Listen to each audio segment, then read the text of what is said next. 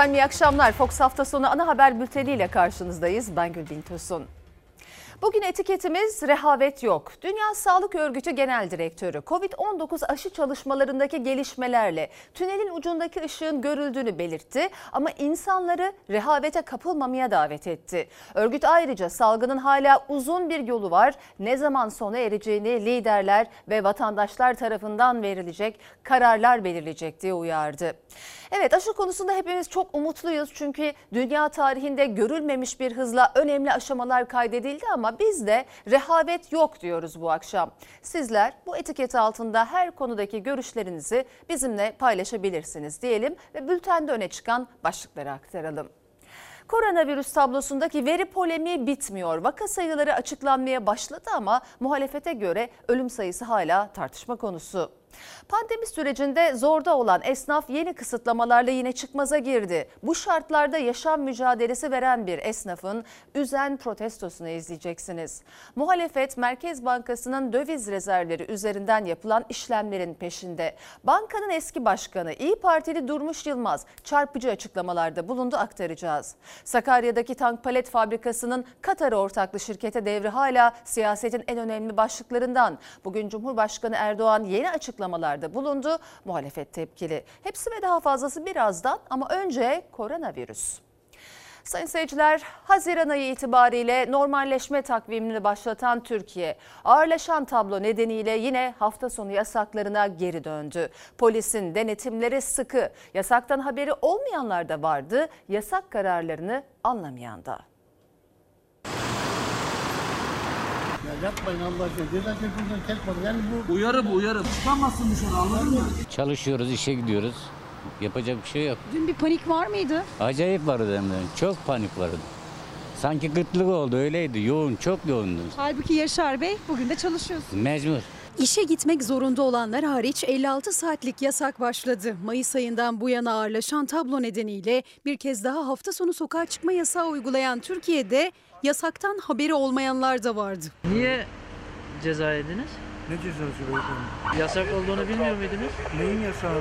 Bizim orada bakkal açık diye, market açık diye, otobüsler de e, çalışıyor diye biz dışarıya çıktık. İstanbul'da bu bahane polisi ikna etmedi. 3150 lira ceza kesildi yasağı deldiği için. Cuma akşamı 21'den pazartesi sabah 5'e kadar sürecek yasağı anlamayan bir tek o da değildi. sabah 5'te yasak kalkıyor. Akşam 9'da sabah 5'e kadar yasak ondan sonra kalkıyor diye basın bağırıyor televizyonda. Çanakkale'li balıkçı yasağın sadece gece geçerli olduğunu düşünerek attı oltasını denize ama ceza ile döndü evine. Gaziantep'te bir boyacı ise müşteri yerine zabıtaları buldu karşısında. Yasaktan bir haberdi. Çünkü evinde televizyon yoktu. Günlük kazancıyla geçinen boyacı uyarı üzerine evine döndü. Akşam hiç kimse demedi bana. Ben de ben, ben bir gelirim yok. Ağacım. Dört çocuk babasıyım. Haziran ayı itibariyle başlayan normalleşmenin ardından Türkiye uzun süre sonra bir kez daha hafta sonu sokağa çıkma yasağını uyguluyor ve polis ekipleri İstanbul'un önemli noktalarında kontrollerini gerçekleştiriyor. Bugün sadece zorunlu hizmet yapanların çalışma izni var.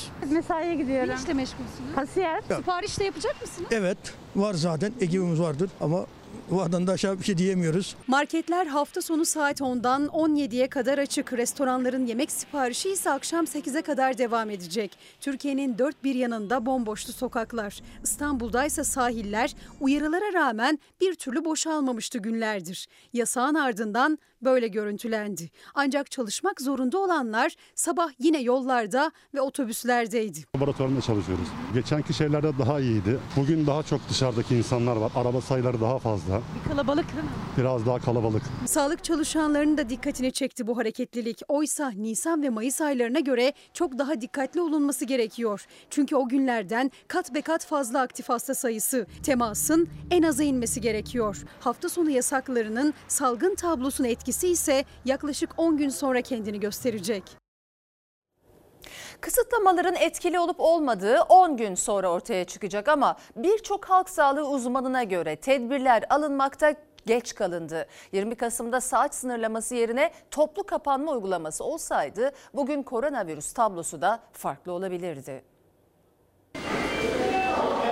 dün itibariyle artık 200 sınırına çok yaklaştığını görüyoruz. Önümüzdeki günlerde ve haftalarda ölüm sayılarında bir artış karşımıza gelebilir. Bu artış eğer önlenemezse Aralık ayı ve sonrasındaki aylar açısından sağlık sisteminin yanıt verme kapasitesinin daha da zorlanabileceği anlamına geliyor. Salgında tablo giderek ağırlaşıyor. Son 24 saatte tespit edilen 32.736 yeni vaka var. Bu salgının başından bu yana ulaşılan en yüksek rakam. Hasta, ağır hasta ve ölüm sayısı da öyle. 6.903 hasta ve bir günde 193 vefatla salgın sürecindeki en kötü günlerini yaşıyor Türkiye. Bir 14 günlük en az kapanma yapılabilmiş olsa bugün karşımızda hem olgu sayısının hem de ölüm sayısının daha az olma ihtimali olabilirdi. Uzmanlar haftalardır bu çağrıyı yapıyor. O çağrının ne kadar önemli olduğunu son tabloda ortaya koydu. Normalleşme sürecinden sonra artan vaka ve ölüm sayılarını azaltabilmek için Türkiye'nin kısıtlamalara yeniden dönüş süreci 20 Kasım'da başladı. Cumartesi akşamı saat 20'den pazar sabahı 10'a kadar, pazar akşamı saat 20'den pazartesi sabah 5'e kadar sokağa çıkma yasağı getirildi. O kısıtlamalar da tabloya çok etki etmedi. Hafta içi özellikle saat 21'den sonra sokağa çıkmanın yasaklanması bu salgının bulaşması açısından bir olumlu etkiye sahip değil.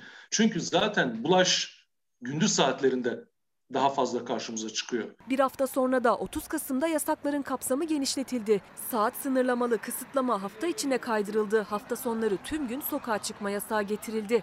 Hafta sonu iki günlük de olsa tam kapanma girişimi bir miktar azalmayı karşımıza getirebilir. Çünkü toplumsal hareketliği gerçekten de azaltıyoruz. Bulaşın en yoğun olduğu noktalar iş yerleri, toplu taşıma ve okullar. Okullarda uzaktan eğitime geçildi. Restoranlar kapandı. Ancak fabrikalar, iş yerleri hala açık. Birçoğunda da alınan salgın önlemleri yetersiz. Kısıtlamalara saatler kala yollara dökülenler, marketlere akın edenlerse hiç olmaması gereken görüntülere neden oldu. Eğer biz virüsün gerçekten dolaşımını engellemek istiyorsak en az 14 gün boyunca bir kapanmaya ihtiyacımız var. Eğer hala kararı alınmayan o kapanma 18 Kasım'da gerçekleşseydi Türkiye belki de sıkıntılı süreci bir nebze olsun atlatacaktı. Gündelik çalışanların, işsizlerin, işte evinin elektrik, su, doğalgaz giderlerini karşılamakta zorlananların, emekçi sınıfların gereksinimlerini karşılayacak bir destek sağlandıktan sonra bu kapanmanın gerçekleştirilmesi önemli. Dünyanın gözü artık son aşamaya gelen aşılarda 5 farklı aşı yakında uygulanmaya başlayacak. Türkiye tercihini ağırlıklı olarak Çin aşısından yana kullandı. 25 milyon kişinin ilkbahara kadar aşılanması planlanıyor. Aşı hakkında kimi uzmanlar 3. faz sonucunu görmek gerekir derken bir kısım uzman da güvenilir olduğunun altını çiziyor. Dünya Sağlık Örgütü ise aşılansanız bile rehavete kapılmayın uyarısı yaptı. Çin aşısı klasik bir aşı. Yaklaşık bizim 100 yıldır ürettiğimiz stille üretilmiş bir aşı. Siz şimdi virüsü atlattınız, çok da ağır atlattınız. Evet. Ee, siz yaptırır mısınız aşıyı gönül rahatlığıyla? Ben Çin aşısı geldiği zaman ben televizyonların önünde rahat rahat bu aşıyı yaptırmaya razıyım. Son derece güveniyorum. Doçent Doktor Nejat Altıntaş hem hekim olarak hem de hastalığı yoğun bakımda geçirmiş biri olarak Çin aşısını yaptırmak istiyor. Bazı uzmanlarsa incelemeden, raporları okumadan yorum yapmıyor. Geleneksel tıp yöntemiyle üretilen Çin aşısı 11 Aralık'tan sonra uygulanmaya başlayacak. 10 milyon aşı için henüz etkinliğinin son aşaması olan faz 3 çalışmaları raporlanmadı. Merak edilense etkisi ne olacak ve yan etkisi var mı? Türkiye'de yürütülen çalışmalarda ve Brezilya'da yürütülen çalışmalarda ilacın e, yan etkisiyle ilgili herhangi bir sıkıntı yoktur. En fazla neyle karşı karşıya kalabiliriz? En fazla şu olmayabilir. Klasik aşı olduğu için vücudumuzdaki bağışıklık sistemini oluşturmasında Diğerlerine göre belki zayıflık olabilir. Türkiye'ye Çin'den 50 milyon doz aşı gelecek. 25 milyon kişiye 2 doz olarak uygulanacak. Ama kafalar karışık. Çünkü hala son faza ilişkin raporlar açıklanmadı. Herkesin aklındaki soru sonucu bilinmeyen bir aşıyı neden ithal ettiğimiz. Bizi denek tahtası mı olarak kullanıyor? Hayır. Çünkü orada hasta yoktur. Faz 3 çalışmalarında fazla hasta alırsınız. 30 bin, 40 bin hasta alırsınız. E, Çin'de hasta yoktur ki alabilsinler. Koronavirüse karşı geliştirilen aşıların etkisi bilim insanlarınca ispatlanacak. Ama Dünya Sağlık Örgütü'nün de bir uyarısı var. Aşılar geldiğinde gerçekten bir fark yaratacak ama salgında henüz gerileme eğilimi yok. Aşılama olsa da virüsün yayılmaması için maske, mesafe ve hijyen kurallarına uyulması şart. Siz aşı olduğunuz zaman bir rehavete kapılmayacaksınız. Çünkü siz hastalığı taşıyor olabilirsiniz. Bu yüzden de aşı olan kişilerin de mutlaka maske takması gerekiyor ki bir sene sonunda bu maskelerden e, kurtulmuş olacağız. Bence en kötü e, kışımız bu seneki kış. Serhan Bey demiş ki aşı konusunda ümitli değilim ve aşılara güvenmiyorum. Zorunlu aşıyı da kabul etmiyorum. Rehavet yok demiş. Bu konuda toplum ikiye bölündü. Yaptırmak isteyenler ve tamamen karşı olanlar da var. Biz bir süreçte bu aşamada e, tüm e, bilim insanlarının görüşlerini alarak sizlerle paylaşacağız. Can Bey demiş ki rehavet yok iyi akşamlar ama nereye kadar bu kadar sorumsuz davrananlar varken biz nereye kadar dikkat edeceğiz diye serzenişte bulunuyor. Sayın seyirciler, Sağlık Bakanlığı günlük koronavirüs tablosunda vaka sayısını yeniden açıklamaya başladı. Ama muhalefete göre ölüm sayısı hala tartışma konusu. Sahadan gelen bilgilere göre açıklanan rakamdan daha fazla kişinin hayatını kaybettiği iddiasında muhalefet. Resmi verilere göre 200 vatandaşımızı kaybediyoruz. Doktorlarımızla konuşuyoruz, mümkün değil diyorlar. Sayılar çok daha fazla. Esas rakamlar 600'lü 700'lü rakamlar. Salgın dönemini en az kayıpla yöneterek felaket görüntülerinin ortaya çıkmasına engel olduk. Korkmadan bir de milletin gözünün içine baka baka bunu söylüyorlar ya. Sürekli yalan yanlış bilgiler, hele hele sağlık konusunda. Bu nasıl cüret, bu nasıl cesaret ben hayret ediyorum. Günlük korona tablosunda vaka sayısından sonra tartışma konusu ölüm sayısı. Turkuaz tabloya göre son 24 saatte koronavirüsten hayatını kaybedenlerin sayısı 193. Muhalefete göre sahadan gelen bilgilerle uyuşmuyor bu rakam. 600 kişi ölmüş. Sen 187 kişi öldü diyorsun. İnsanın canı üzerinde. Rakamsal sahtekarlık ağır bir vebal olmaz. Bu insanlara başka nasıl daha kötülük yapılabilir? Hastanelerde yer yok. Yoğun bakımlar dolu. Açıklanan vaka sayısında dünya üçüncüsüyüz. Biz dünyanın üçüncü büyük ülkesi değiliz ki nüfus olarak. Nasıl olur da vaka sayısında dünya üçüncülüğüne yükseldik? Yeni tedbirler ile alakalı olarak bu işin biliyorsunuz birinci derecede sorumlusu bilim kurulu. Hepsinin buraya kadar gelmiş. Bilim kurulunda insanlar istifa etmeyi düşünenler var. Çünkü öneriler hayata geçirilmiyor. Yukarıda olan tek adam her şeyi biliyor. Aklınıza ne geliyorsa her konuda uzman. Vaka sayıları açıklanınca hasta sayısına göre tablonun çok daha korkutucu olduğu da ortaya çıktı. Cumhurbaşkanı Erdoğan topu bilim kuruluna attı. Muhalefet bilim kurulunun aldığı kararlara iktidar uymuyor dedi. İyi Partili Koray Aydın'a göre Sağlık Bakanı'nın da işi zor. Onun çektiği ızdırabı kolay kolay herkes çekemez. İşini tam yapmaya uğraştığını görüyorum. Ama tek adam düzeninde yaşıyoruz ya. Gerçekleri halkımızdan gizleyemezsiniz. Gizleyemezsiniz. Muhalefet iktidarın salgın sürecini iyi yönetemediğini iddia ederken aşı da bir başka tartışma konusu. Açıklanan rakamlara güvenilmeyen hükümetin tavsiye ettiği aşıya nasıl güveneceğiz doğrusu ben çok emin değilim. Önce Sayın Erdoğan yaptırsın aşıyı herkesin göz önünde. O zaman bakarız duruma. Pandemi sürecinde zor günler geçiren esnaf yeni kısıtlamalarla beraber yine çıkmaza girdi. Bazı işletmeler direnmeye çalışıyor. Bazıları kısıtlamaların ne zaman biteceğini bilmedikleri için kapılarına kilit vuruyor. Ortak istekleri kredi değil, hibe desteği. 70 personel var. Hepsinin evde çoluk çocuğu aç. Bunlar mecburlar çalışmaya. O zaman bize ekmek verin kardeşim. Personelime ekmek verin. 70 personel, 70 aile demek. Onun sorumluluğunda. Tek kuruş girmediği için kasasına maaşlarını veremiyor. İstanbul Ataşehir'deki kafe restoran sahibi iş yerinin çatısına çıktı, iş yerinin tabelasını tekmeler atarak yıktı. Esnaf olarak destek görememekten yakındı. Bir genelgede mal sahipleri için çıkartın. Bir genelgede SGK primleri için, vergi için çıkarın. Biz burada sahipsiz bulaşıktan gelme adamlarız. Herkes bir tekme vuruyor. Devletimiz canı sağ olsun. Esnaf için hiçbir önlem alınmadan verildi kısıtlama kararı. Küçük bir fabrika gibi aslında. 70 çalışanı var. İlk kısıtlamalardan sonra zaten toparlanamamıştı. Şimdi ne zaman biteceğini bilmediği ikinci kısıtlamada. Diğer tüm esnaf gibi çaresiz. Genç nüfusu çalıştıran bir sektör, korunması gereken bir sektör. Zor da mı? Çok zor da. Çalışanlarının günlük e, finansal e, değerlerle, gelirlerle çarkı döndürdükleri bir sektör. Günlük kazançlarıyla yaşıyor esnaf. Sattığı bir çay bile önemliyken şimdi hiç satış yapamıyor. Turizm Restoran Yatırımcıları ve Gastronomi İşletmeleri Derneği de yeme içme sektöründe yer alan esnaf için acil ve özel önlemler istedi. Çünkü bugüne kadar alabildikleri sadece 25 bin liralık kredi. O krediyi de ödeyemiyor birçoğu. Yeme içme sektörünün pandemiden kurtulacağımız döneme kadar ki makus kaderi olacaksa o zaman da bu sektöre özel desteklerin e, yer alması lazım. Yani mantık bunu söylüyor. Yeme içme sektörü esnafı başka birçok sektörü ve küçük esnafı da etkiliyor. Yani zincirin en önemli halkalarından. Bir restorana yaklaşık 70-80 kalem ürün girer. Gıda ürünleri de bunun içinde. E, temizlik firmalarının temizlik ürünleri de içinde. Taksiler, valeler bunun içinde. Bana sorarsanız e, kuaförler de bunun içinde. Çünkü hanımlar e, hazırlık yapıyorlar akşam yemeğe çıkmadan evvel. Bence perakendinin de belli bir oranda bunun içinde olduğunu düşünüyorum. Sosyalleşmek istediğiniz zaman daha güzel gözükmek istiyorsunuz. Şimdi o sosyalleşme tarafı olmayınca alışveriş ritmi bozuluyor. Efendim Ayhan Bey diyor ki rehavet yok ama gayet rahat bir şekilde şu esnafları kapattık dediniz. Peki bu esnafın çoluk çocuğu var.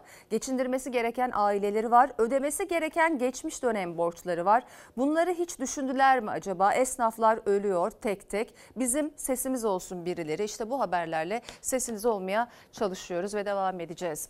Muhalefet ekonomi kötü diyor. İyi Parti lideri Meral Akşener ekonomideki durum için kayınpeder sebep damat sonuç göndermesi yaptı. Deva Partisi lideri Ali Babacan dış ülkelere yapılan yardıma tepki gösterdi. Kendi ülkesinden habersiz yönetim dedi. Muhalefet ekonomi yüzünden seçiminde erken yapılacağı görüşünde. Akşener Haziran 2021 dedi kayınpeder sebep, damat sonuç. Kıt olan kaynaklar da başka ülkelerin pandemiyi kolay atlatması için bütçeden destek veriyorlarmış. Böylesine kendi ülkesinden, kendi esnafının sorunlarından habersiz bir yönetim tarzı gerçekten düşünülemez. Meral Akşener ekonomi kötü dedi, sebebini bu cümlelerle açıkladı. Kötü gidişattan Cumhurbaşkanı Erdoğan ve Hazine Mali Eski Bakanı Berat Albayrak'ı sorumlu tuttu. Ali Babacan da Erdoğan'ın sözünü ettiği dış ülkelere yapılan salgın yardımına ses yükseltti. Her şey bilir mi bir insan? Her şey biliyor. Kendine ait önermesi var. Her zaman söylüyorum. Faiz sebeptir. Enflasyon neticedir. Bunu böyle bilelim. Böyle bir şey yok. Olmuş olsa Nobel ödülü alırdı kendisi. Ekonomi Nobel ödülü. Merkez Bankası'nın rezervi eksiye düştü. Eksi 48 milyar dolara düşen bir rezerv var. Bu ne demek? Merkez Bankası'nın elindeki dövizden daha fazla Merkez Bankası'nın piyasaya borcu var demek. Merkez Bankası'ndan asgari ücrete, faizden enflasyona her başlıkta sözünü sakınmadı muhalefet. Meral Akşener ekonomiye bağlı erken seçim kaçınılmaz dedi. Tarih de verdi. Çok feci bir fakirlik var. Vatandaş seçim istiyor. Partili Cumhurbaşkanlığı sistemini Türkiye taşıyamıyor. Mecburen bu seçim olacak. 2023'e kalamaz. 2021 Haziranı gibi bu bir öngörü. Kış zamanlarını sevmez Sayın Erdoğan seçim için. Yani yokluk zamanı. Şimdi bu kışı nasıl geçireceğiz biz? Gücünüzün farkında olun. Kadınlar birleştiği takdirde deviremeyecekleri iktidar yoktur. Asgari ücrette gündeminde liderlerin. Akşener 3 bin lira önerisini yineledi. Babacan asgari ücret normal ücret oldu. Vatandaş geçinemiyor dedi. TÜİK verilerine çattı. 3 bin lira olsun asgari evet. ücret. Asgari ücret açlık sınırının dahi altında kaldı. Hayat çok pahalı. Geçim artık çok zor. Dolayısıyla asgari ücretin mutlaka insani bir seviyeye çıkması lazım. Kimse kusura bakmasın. Üzülerek bunu söylüyorum. Bizim zamanında kurduğumuz bağımsız TÜİK bugün artık bağımsız değil. Hükümetin talimatıyla veri yayınlamaya başladılar uzun süredir. Maaş zamlarını düşük verebilmek için kullanıyorlar. Muhalefet ekonomi eleştirilerinde her geçen gün vites artırıyor. Efendim bir izleyicimiz diyor ki rehavet yok, açız, iş yok, aş yok, ne yiyip ne içeceğiz.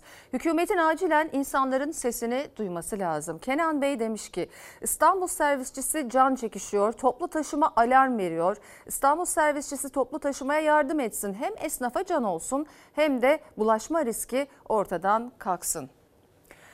Sayın seyirciler Berat Albayrak Hazine Bakanlığı'ndan gitti ama arkasında büyük bir tartışma bıraktı. Merkez Bankası'nın döviz rezervleri. Muhalefet son 22 ayda 133 milyar dolar satıldı. Rezervler 55 milyar dolar ekside nasıl satıldı, kim aldı sorusunun peşinde. Merkez Bankası'nın eski başkanı İyi Partili Durmuş Yılmaz, 35 yıl Merkez Bankası'nda çalıştım, rezervin eksiye düştüğünü hiç görmedim dedi. Yılmaz'ın dövizlerin nasıl satıldığına ilişkin iddiaları daha da dikkat çekiciydi. 35 yıl Merkez Bankası'nda çalıştım. Döviz kıtlığını yaşadım. Sıfır döviz rezervine şahit oldum. Ama eksi rezervi hiçbir zaman görmedim, duymadım. Bu aslında suç teşkil eden bir iş. Merkez Bankamız yaptığı operasyonlara ilişkin detaylı verileri birçok ülkede görülmediği kadar şeffaf bir şekilde kamuoyuyla paylaşmaktadır. Eğer her şey şeffaf olsaydı Merkez Bankası döviz satışlarını ihaleyle yapardı. Kamu bankaları aracılığıyla yapılan satışlar ihalesiz yapılmıştır. Nasıl yapılmıştır? Bu bilinmemektedir. Merkez Bankası'nın döviz rezervlerinin nasıl eridiğine ilişkin CHP'nin meclise verdiği araştırma önergesinde yaşandı tartışma. Eski Merkez Bankası Başkanı İyi Parti Milletvekili Durmuş Yılmaz'ın döviz rezervleri üzerinden yapılan işlemler için burada suç işlenmiştir çıkışı tansiyonu yükseltti. Dolar 10 lira olacak ya 15 lira olacak ya 6 liradan 7 liradan toplayalım dolarları. Ha 10-15'e satarız. E sonra ne oldu? Dolar düştü 5 liraya. Bunlar kara kara düşünüyor. Şu anda karşı karşıya olduğumuz döviz rezervlerinin eksi 55 milyar dolar olması tamamen yerindelik denetimini yapmayı gerektiren bir husustur. Burada bir suç işlenmiştir. Merkez Bankası'nın 22 aylık dönemde sattığı 133 milyar doların hiçbirisini Merkez Bankası sattı diye görülmüyor. Ama döviz satılıyor. Bir şekilde bir mekanizma var. Ertesi gün Merkez Bankası'nın bilançosunda döviz rezervinin azaldığı görülüyor. Merkez Bankası döviz rezervlerinin kurulan bir mekanizma ve bilinmeyen bir el tarafından şeffaf olmayan bir şekilde eridiğini iddia etti Durmuş Yılmaz. Meclis Plan Bütçe Komisyonu'nun yeni başkanı AK Parti Bingöl Milletvekili Cevdet Yılmaz iddiaları reddetti. Hava elektriklendi. Kamu bankaları aracılığıyla arka kapıdan dolar satıldığı gibi ifadeleri de kabul etmek mümkün değildir. 27 Kasım itibarıyla brüt döviz rezervleri 84.2 milyar dolar. Ekim sonu itibariyle net rezerv eksi 55 milyar dolardır. Ancak Sayın Yılmaz müsaade eder misiniz? Durmuş Bey siz konuşurken kimse size itiraz etmedi. Cevdet Yılmaz dikkat çeken iddialara detaylı cevaplar için topu Merkez Bankası'na attı. Ama muhalefet cephesinden sorular ardarda geldi. Bankalardaki mevduat 218 milyardan 248 milyara çıktı. Parayı alan dolar aldı. İçeriden öğrenilenlerin ticareti dediğimiz olay burada Bunlar dayanaksan yoksun, suçlayıcı, itham edici değerlendirmelerdir. Bu döviz hangi fiyatlarla kimlere satılmıştır? Satış işlemi yasalara uygun mudur? Kamu bankalarının zararı nedir? Siz de bunu bilmiyorsunuz. Biz de bilmiyoruz. Bu mekanizmanın nasıl çalıştığını bilmiyoruz. Lütfen bu önergeye evet deyin. Şunun içini bir öğrenelim. Durmuş Yılmaz'ın burada bir suç işlenmiştir iddiasıyla yaptığı çağrı karşılık bulmadı. CHP'nin araştırma önergesi AK Parti ve MHP oylarıyla reddedildi. Dün İstanbul anlamlı bir törene şahitlik etti. Ulaştırma Bakanı, bürokratlar, iş insanları Türkiye'den Çin'e ilk kez trenle ihracat yapılacak olmasının heyecanını yaşıyordu.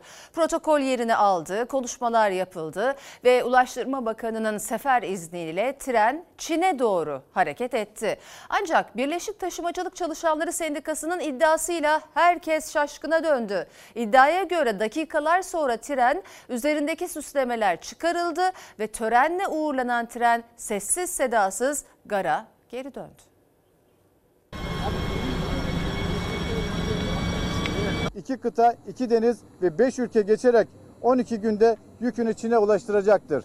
İki kıta geçecekti ama Avrupa'dan Asya'ya geçti. 12 gün değil 12 durak sonra durdu. Türkiye'den Çin'e gidecek ilk ihracat treniydi. Süslendi. Bir de tören düzenlendi. Ulaştırma Bakanı sefer iznini bizzat verdi. Ama değil Türkiye İstanbul sınırlarını bile geçemedi. Yola çıktığı günün akşamında da Maltepe'den Halkalı Garı'na geri döndü. Birleşik Taşımacılık Çalışanları Sendikası'nın iddiasına göre şu anda da Halkalı'da. Trenin sadece Kazlı Çeşme ve Maltepe arasında çalışmış olduğunu gördük. Maltepe'den bu tren Halkalıkara tekrar götürülerek devamı Çin'e sağlanmamış oldu. Tren Çerkezköy istasyonundan 42 konteynerde taşıdığı beyaz eşyayla başlamıştı yolculuğuna. Bu bir ilkti. İlk olunca törende düzenlendi. Bakan geldi. Protokol sıradaydı. İstanbul'dan Şiyan'a kesintisiz bir şekilde ulaşacak ilk ihracat trenimiz için düzenlediğimiz bu anlamda uğurlama töreninde trenimizin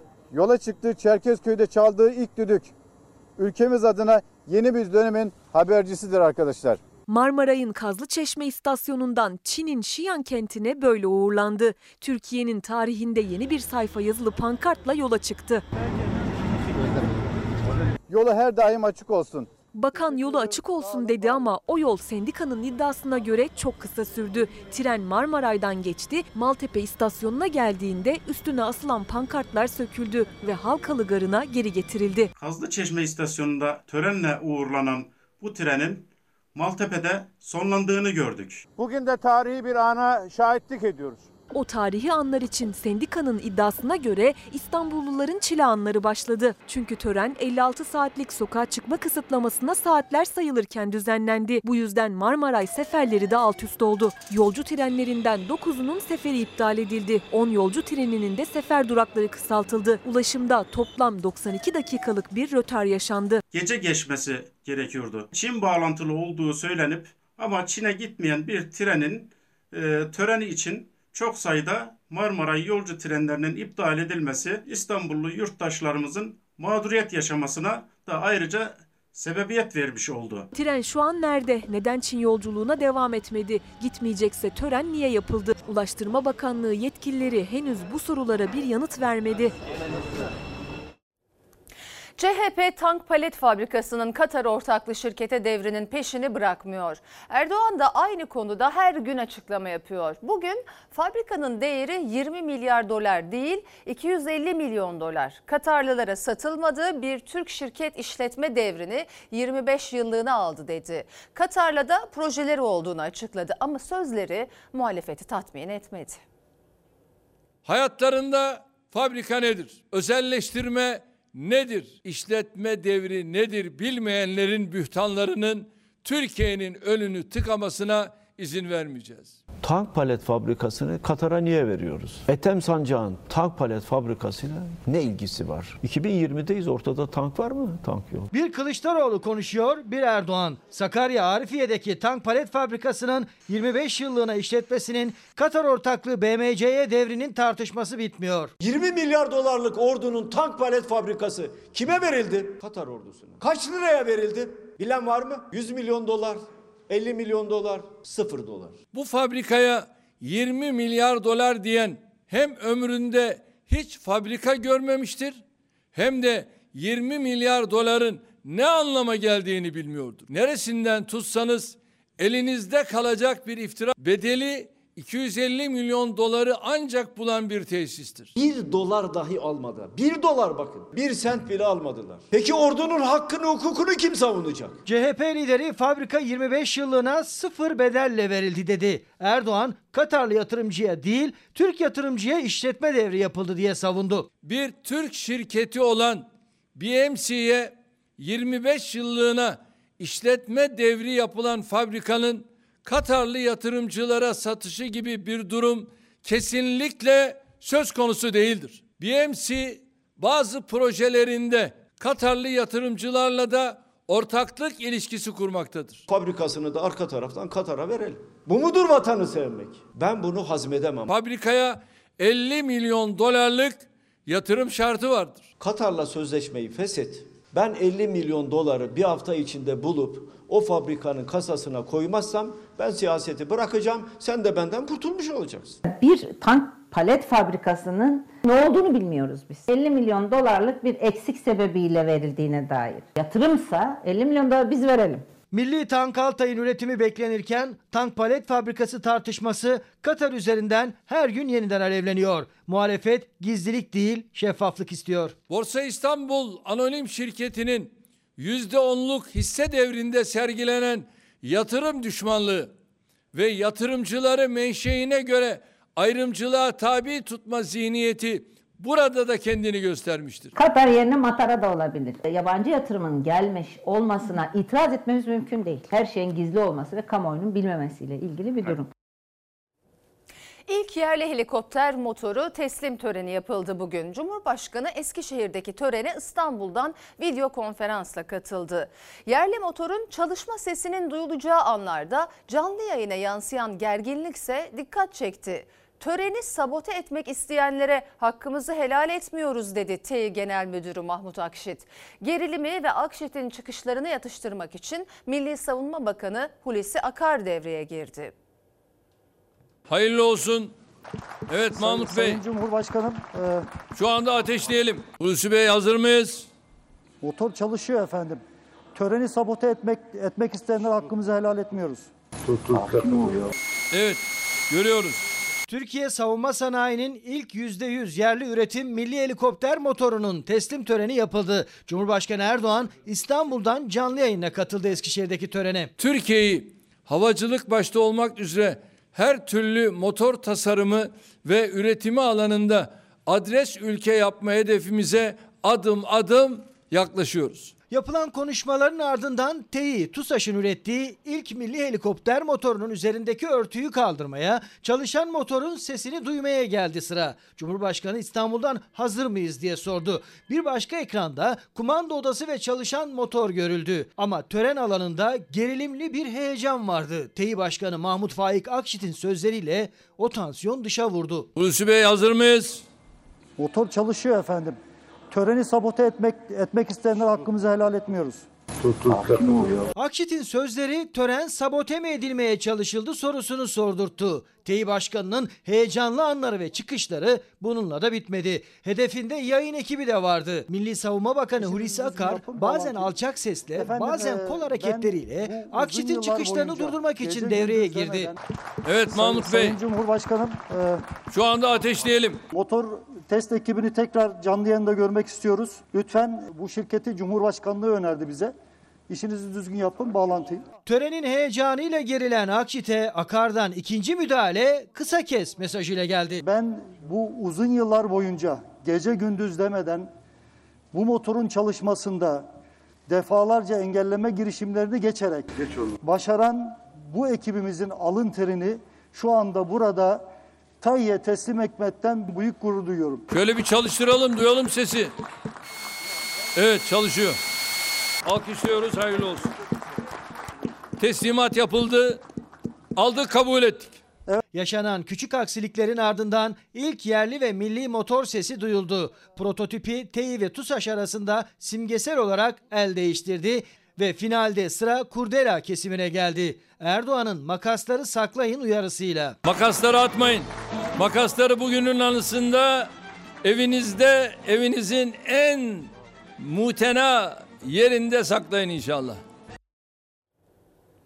Efendim Türkan Hanım diyor ki rehavet olmaması için en az 21 gün eve kapanma olmalı. Uzmanların da uyarısı bu yöndeydi. Herkesin elektrik, su, doğalgaz ve kiraz karşılanmalı. Varsa kredi ödemesi ödenmeli. Ondan sonra diğer ülkelere yardım etmeli. Rehavet yok demiş. Bir diğer izleyicimiz rehavet yok. Bir turizm çalışanı olarak aylardır boş geziyorum. Cennet bildiğimiz Antalya şu an işsizliğin cenneti durumunda maalesef. Bu arada Antalya'da bugün saat 15.44 civarında 5,3 büyüklüğünde bir deprem meydana geldi. Neyse ki can mal kaybı yok. E, tüm Antalya'ya e, geçmiş olsun dileklerimizi iletiyoruz ve devam ediyoruz.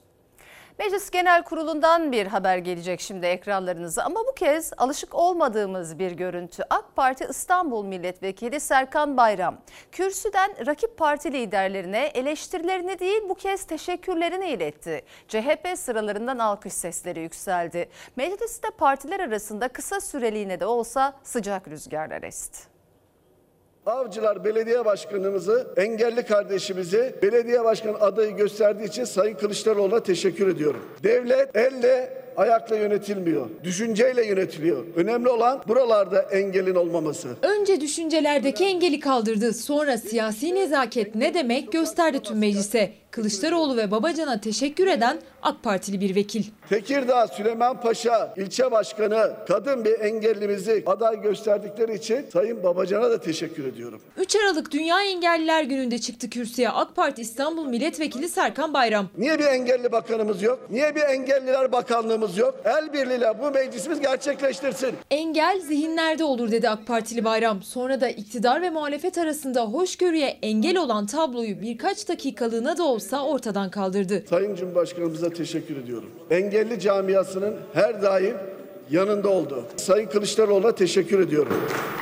Mecliste çok uzun aradan sonra Erdoğan ve Kılıçdaroğlu'nun adı polemikle karşılıklı tartışmalarla anılmadı. Sayın Babacan'a da teşekkür ediyorum. AK Partili Serkan Bayram parti ayrımı yapmaksızın teşekkür ederken liderlere ilk kez CHP'den de kürsüye itiraz değil alkış ve tebrik sesleri yükseldi. Kameralarda net duyulmadı ama meclis tutanaklarına yazıldı o anlar. CHP Uşak Milletvekili Özkan Yalım yüreğinize sağlık diye seslendi bayrama. Bayram konuşmasını bitirdiğinde de AK Parti ve MHP sıralarından alkış sesleri yükseldi.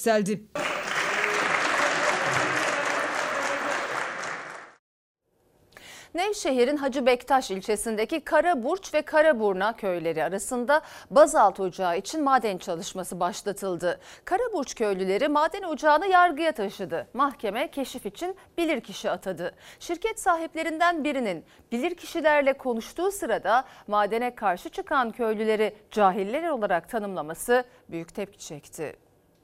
Şimdi güzel kardeşim. Köylü gaflete getiriyorlar. Kaza Hayır hayır güzel kardeşim. Ben size bir şey söyleyeyim mi? Bambaşka bir şey. Yanlış. Yok bir dakika. Beyefendi bakın. Maden ocağının sahipleri cahil, bunlar cahil insanlar diyor. Biz cahil değiliz. Maden ocağına karşı topraklarını savunan köylü için cahiller ifadesini kullandı.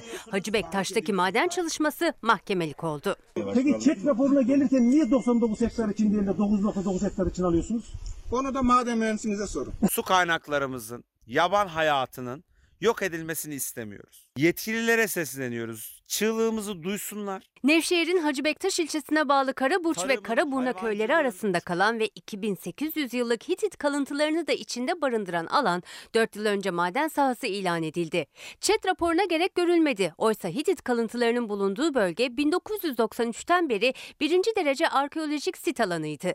Nevşehir Kültür Varlıklarını Koruma Kurulu ÇED için kendilerine danışıldığında maden sahası için kültür varlığına rastlanmamıştır değerlendirmesinde bulundu. Lütfen doğamızın katledilmesini engellesinler. Şirket bu yılın ortalarında çalışma başlattı. İddiaya göre çalışma sırasında Karaburna'daki Kaletepe höyü kısmen tahrip edildi. Kabul etmiyoruz. Bu maden ocağında iptal etmenizi istiyoruz devlet olaraktan. Şu ev benim. Şu kayalar geldiği sürece evimi yıkabilir. Köylerin açtığı dava sonrası Kültür ve Turizm Bakanlığı sit alanındaki çalışmayı durdurun dedi. Nevşehir Kültür Varlıklarını Koruma Kurulu'nun vermiş olduğu yazının seyfen yazıldığını yani yanlışlıkla yazıldığını belirtmiştir. Perşembe günü Karaburç köyünde bilirkişi incelemesi vardı. Bu ruhsatın içerisinde devlet der ki. Tamam sen maden ocağını anahtan bana bilgi verdin mi? Vermedin. Şirket sahiplerinden Halit Eken'in bilirkişilerle konuşurken köylüler için kullandığı cahiller kelimesi tepki çekti. Şimdi güzel kardeşim.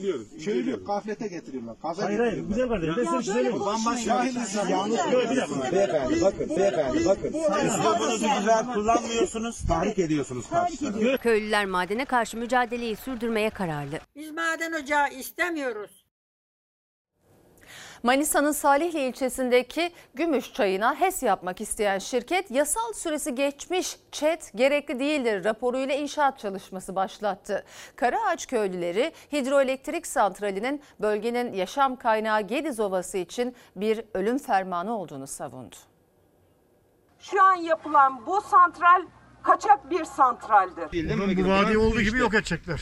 Evet. Salihli'deki gümüş çayına HES yapmak isteyen şirket iddiaya göre yasal süresi geçmiş çet raporuyla çalışma başlattı. Zaten su kıtlığı çekiyoruz diyen yöre halkı yaşam alanlarını savunmak için yollara döküldü. Ben kendime kayırmıyorum. Ben 65 yaşındayım. Sen çocukların torunlarını kayırıyorsun. Arkamdan geleceği gençleri kayırıyorum. Halkın yaşam hakkını, en doğal hakkımız olan erişilebilir, içilebilir, sağlıklı, temiz suya erişim hakkımızı savunuyoruz. Su krizi yaşanan bir yerde, böylesine bir coğrafyada biz HES'i kabul etmiyoruz. 2014 yılında bir şirket Manisa'nın Salihli ilçesi Karaağaç köyünün sınırları içinde yer alan Gümüş Çayı'nın üstüne HES kurmak için çet gerekli değildir raporu aldı. Köylü bilgilendirildi diye de rapor tutmuşlar. Ama köylü o günden, o gün birinci günden itibaren istemiyoruz diye görüşünü bildirdi. Raporun geçerlilik süresi 5 yıldı. 2019 yılında da doldu. Bu süre zarfında herhangi bir çalışma yapılmadı. 2 hafta önce şirket iddiaya göre izin almadan HES inşaatına başladı. 5 yıl boyunca bir tane çivi çakmamışsınız. Kimseye haber vermeden 200 tane jandarma eşliğinde burada faaliyete başlıyorsunuz. İçme suyu bile bulmakta zorlanan Karaağaç köylüsü yapılacak olan HES'te Gediz Havzası'nın yok edileceği iddiasında bulundu. Hali hazırda yaşanan kuraklığın daha da artacağını ileri sürdüler. Gediz Nehri'ni besleyen bu çayların üzerine yapılacak her bir santral Salihli'nin susuzluğa mahkum edilmesidir. Çevre örgütleri ve yöre halkı önümüzdeki hafta yürütmeyi durdurma istemiyle dava açacak. Trajikomik olan şey onu söylüyorum. Yani burada insanların içme suyu yok. Efendim sağlık çalışanlarının çok fazla sorunu var. İş güçleri, e, iş yükleri çok ağır biliyorsunuz. Aynı zamanda meslek hastalığı Covid-19 hala sayılmadı. Böyle bir söz verilmişti aslında. Ama bir başka sorunları daha var onu da aktarayım. E, izleyicimiz demiş ki kreşler, anaokulları kapandı. Sağlıkçı arkadaşlarımızın hastaneye getirmek zorunda kaldığı çocukları ile ilgili yetkililerden acil çözüm bekliyoruz. Rehavet yok. Bir diğer mesajda da şöyle diyor Ahmet Bey. Biz esnaf bugün dükkanımızı açmadık ama vergimizi, kiramızı tam verdik. Zarar üstüne zarar ettik. Faturaları siz hesaplayın Gülbin Hanım diyor. Sayın seyirciler 100 milyon dolarlık ihracat potansiyeliyle Türk ekonomisi için önemli sektörlerden biri süs bitkileri sektörü. Pandemiyle sektör için %18'lik KDV oranı %8'e indirilmişti ancak 2021'in ilk günü vergi oranı eskiye dönecek. 500 bin kişiye istihdam sağlayan sektörde herkes kara kara düşünüyor. nitelikli bir tarım ürünüdür bu. Katma değerli bir tarım ürünüdür. Yani evet çok net olarak bir şey söylüyorum. Evet bu ürün Türkiye'de çok kıymetli bir ihracat ürünüdür, potansiyeli vardır. 100 milyon dolarlık ihracat hacmi olan ve bunu daha da büyütebilecek potansiyele sahip bir sektör. Süs bitkiciliği sektörü. Koronavirüs salgınıyla birlikte dara giren sektörler arasındaydı. Mart ayında özellikle e, Antalya'da talep yok, fiyatlar oturmuyor, ürün elde ve gerçekten bazı üreticilerimiz, erkenci olan üreticilerimiz çok ciddi sıkıntı yaşadılar. Halk sokağa çıkamıyor. Onun için biz kime satacağız? Bizlerin diğer sektörlerdeki gibi üretimi durdurabilme, üretimi ara verebilme ya da üretimi stoklayabilme şansımız maalesef hiç yok. Baharla koronavirüs salgını aynı dönemde Mart ayında başladı Türkiye'de. Çiçekçilik sektörünün üretim ayına denk geldi. Yurt içinde harcamaların kısıtlanmasıyla ilk zora giren sektörlerden oldu.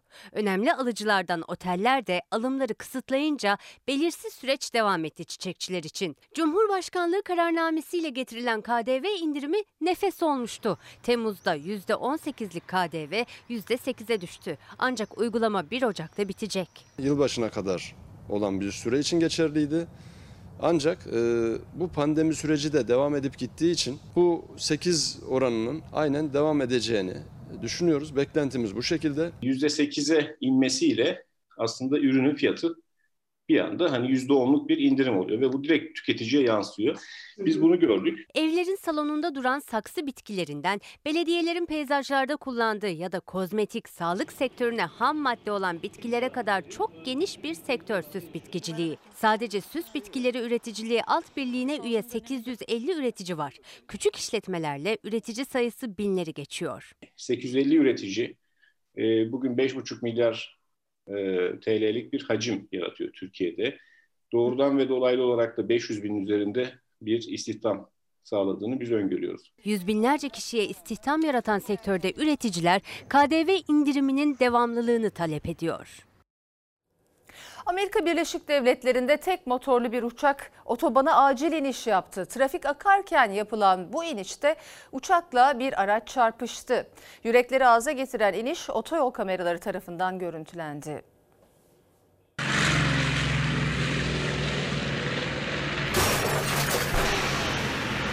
Uçak otobana acil iniş yaptı. Mucize eseri ölen ve yaralanan olmadı.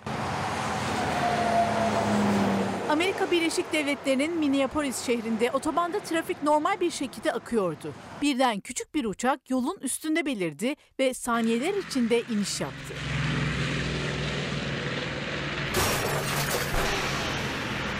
Uçak acil iniş sırasında yolda ilerleyen bir arazi aracıyla çarpıştı. Otoyol kameraları tarafından görüntülenen bu ilginç kazada kimsenin burnu bile kanamadı. Şimdi ara zamanı.